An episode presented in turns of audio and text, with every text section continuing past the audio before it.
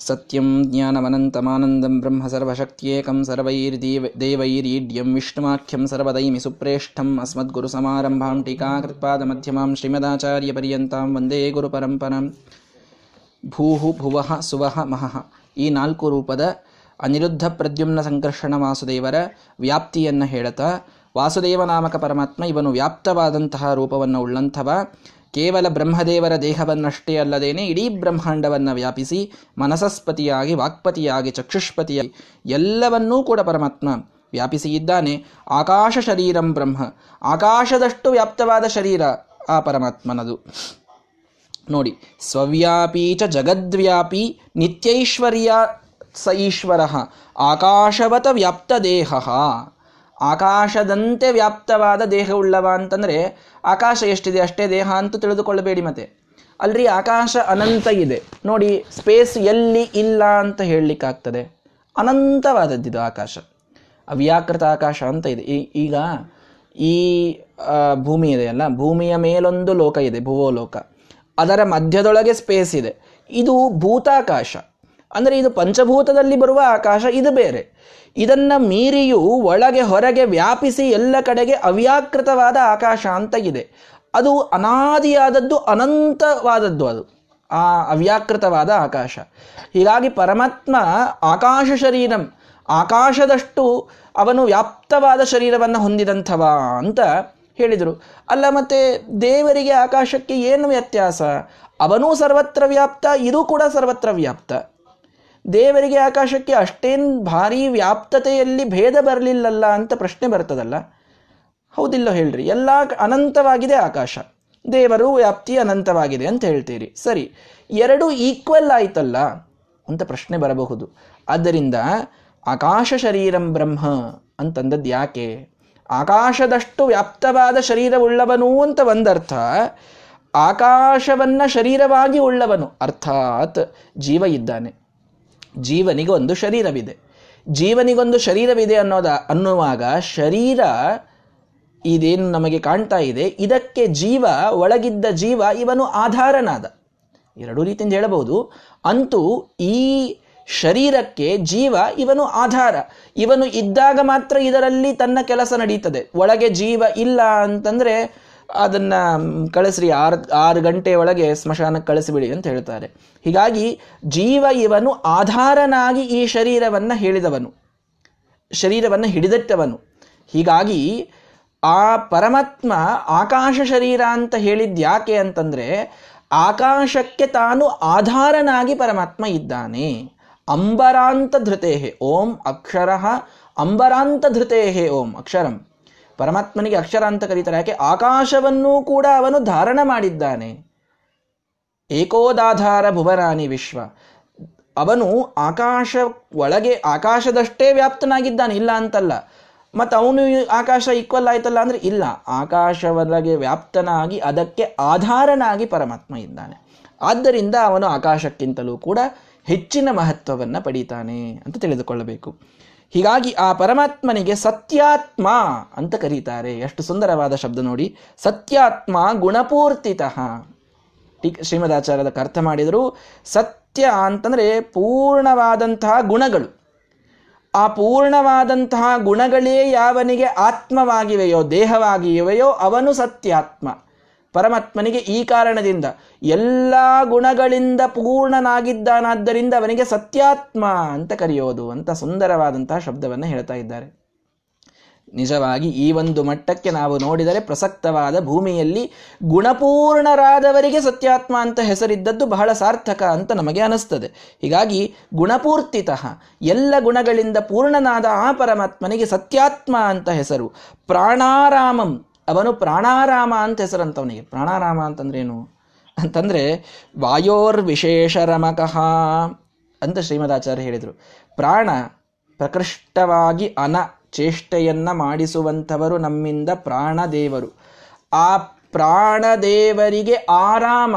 ಯಾವಾಗಲೂ ಕೂಡ ಆನಂದವನ್ನ ನೀಡುವವನಾದ್ದರಿಂದ, ಅವರಿಗೆ ರಮಣವನ್ನ ನೀಡುವವನಾದ್ದರಿಂದ ಅವನಿಗೆ ಪ್ರಾಣಾರಾಮ ಅನ್ನುವ ಹೆಸರಿದೆ. ಅಥವಾ ಪ್ರಾಣದೇವರಿಂದಲೇನೆ ಅವರು ಮಾಡಿದ ಕರ್ಮಗಳಿಂದಲೇನೆ ವಿಶೇಷವಾದ ಆನಂದವನ್ನು ತಾವು ಪಡೆಯೋದರಿಂದ, ತಾನು ಪಡೆಯೋದರಿಂದಲೂ ಪರಮಾತ್ಮನಿಗೆ ಪ್ರಾಣಾರಾಮ ಅಂತ ಕರೀತಾರೆ. ಮನ ಆನಂದಂ, ಅವನಿಗೆ ಆನಂದ, ಬಲ ಆನಂದ ಸ್ವರೂಪವಾನ್, ಬಲ ಮತ್ತು ಆನಂದದ ಸ್ವರೂಪ ಅವನಾದ್ದರಿಂದ ಅವನಿಗೆ ಆನಂದ ಅಂತ ಕರೀತಾರೆ. ಶಾಂತಿ ಸಮೃದ್ಧಂ ಅಮೃತಂ. ದೇವರಿಗೆ ಇವೆಲ್ಲ ಹೆಸರು. ವಾಸುದೇವ ನಾಮಕ ಪರಮಾತ್ಮ ಹೆಂಗಿದ್ದಾನ ಶಾಂತಿ. ಸಮೃದ್ಧ, ಅಮೃತ ಅಂತ ಅವನಿಗೆ ಹೆಸರು ಅಂತ ಹೇಳಿದ್ರು. ಏನ್ರಿ ಶಾಂತಿ ಅಂತಂದ್ರೆ ಏನು?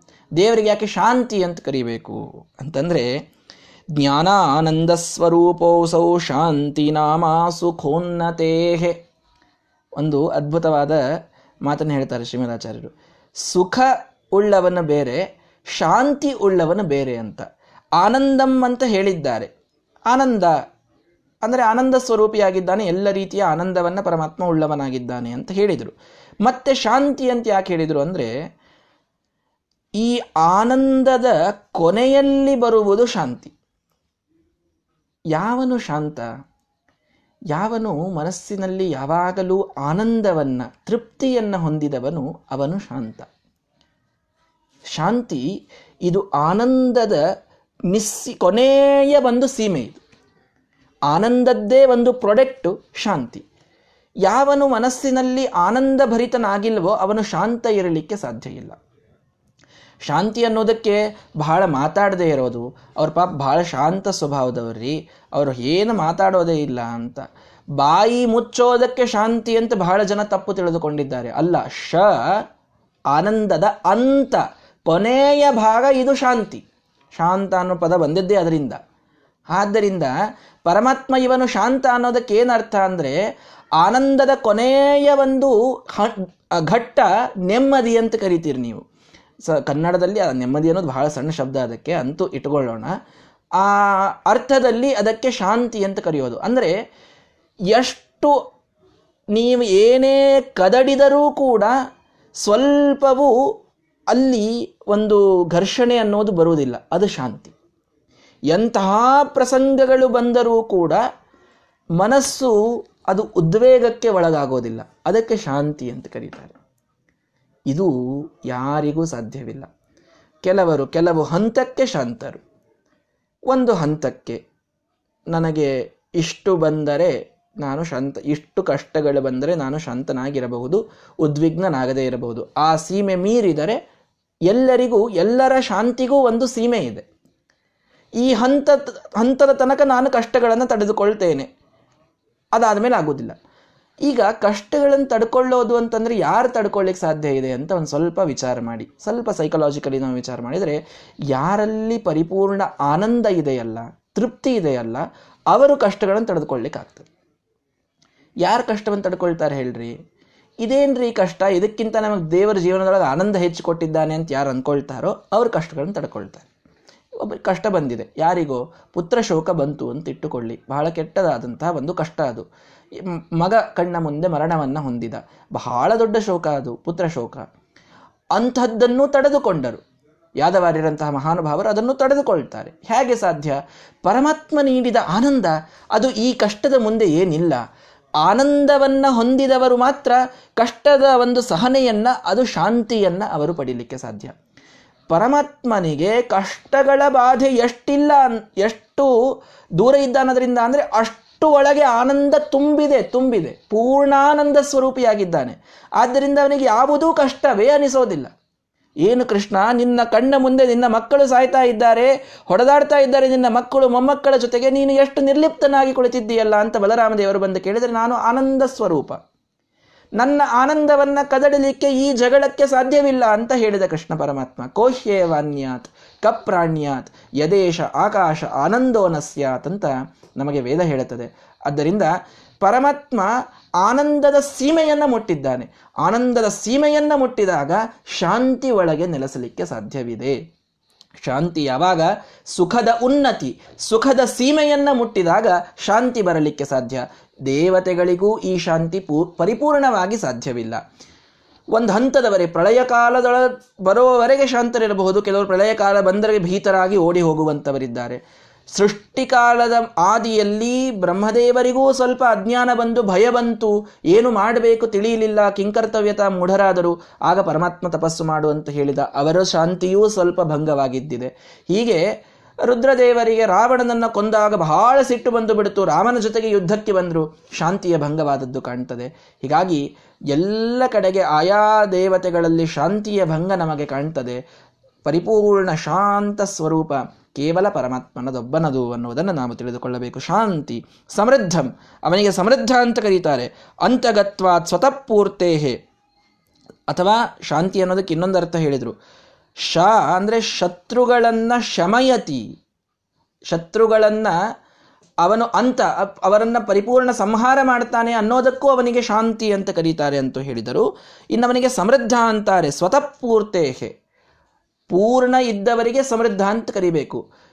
ಅಥವಾ ವೃದ್ಧ ಅಂತ, ವೃದ್ಧಿ ಅಂತ, ವೃದ್ಧಿ ಅಂತಂತೀವಲ್ಲ, ವೃದ್ಧಿ ರಾಸ. ವೃದ್ಧ ಅಂತ ಯಾರಿಗೆ ಕರಿತೀರಿ? ಪೂರ್ಣ ಇದ್ದವರಿಗೆ. ಇವನಿಗೆ ಸಮೃದ್ಧ. ಯಾಕೆ? ಸ್ವತಃ ಪೂರ್ತೆ. ಇವನೇನು ಪೂರ್ಣ ಇದ್ದಾನೆ? ಇವನು ಬೈ ಹಿಮ್ಸೆಲ್ಫ್ ಇದ್ದಾನೆ. ಅದಕ್ಕೆ ಅವನು ಸಮೃದ್ಧ. ಏ, ನಮಗೆ ದೇವ್ರು ಭಾಳ ಸಮೃದ್ಧಿ ಕೊಟ್ಟಾನ್ರಿ ಅಂತ ನಾವೆಂತ ಇರ್ತೀವಿ ನಾವು ಸಮೃದ್ಧಿ ಇರೋದೇ ಇಲ್ಲ ನಮಗೆ. ವೃದ್ಧಿ ಇರ್ತದೆ ಭಾಳ ಆದ್ರೆ. ಈ ವೃದ್ಧಿ ಅಂದ್ರೆ ಮೈಲ್ಗಿ ವೃದ್ಧಿ ಅದಲ್ಲ. ವೃದ್ಧಿ ಅಂದರೆ ಒಂದು ಪ್ರಾಸ್ಪೆರಿಟಿ ಅಂತ ನೀವು ಇಂಗ್ಲೀಷ್ನಲ್ಲಿ ಅಂತಿರಲ್ಲ ಅದು. ಹೀಗಾಗಿ ವೃದ್ಧಿ ಇರಬಹುದು. ಸಮೃದ್ಧಿ ಎಲ್ರಿಗೂ ಇರುವುದಿಲ್ಲ. ಸಮೃದ್ಧಿ ಕೇವಲ ದೇವರಿಗೆ ಅಷ್ಟೇ ಇರ್ತದೆ. ಸಮೃದ್ಧಿ ಅಂದ್ರೆ ಏನು ಗೊತ್ತಾ? ಸ್ವತಃ ಪೂರ್ತಿ ಇರಬೇಕು.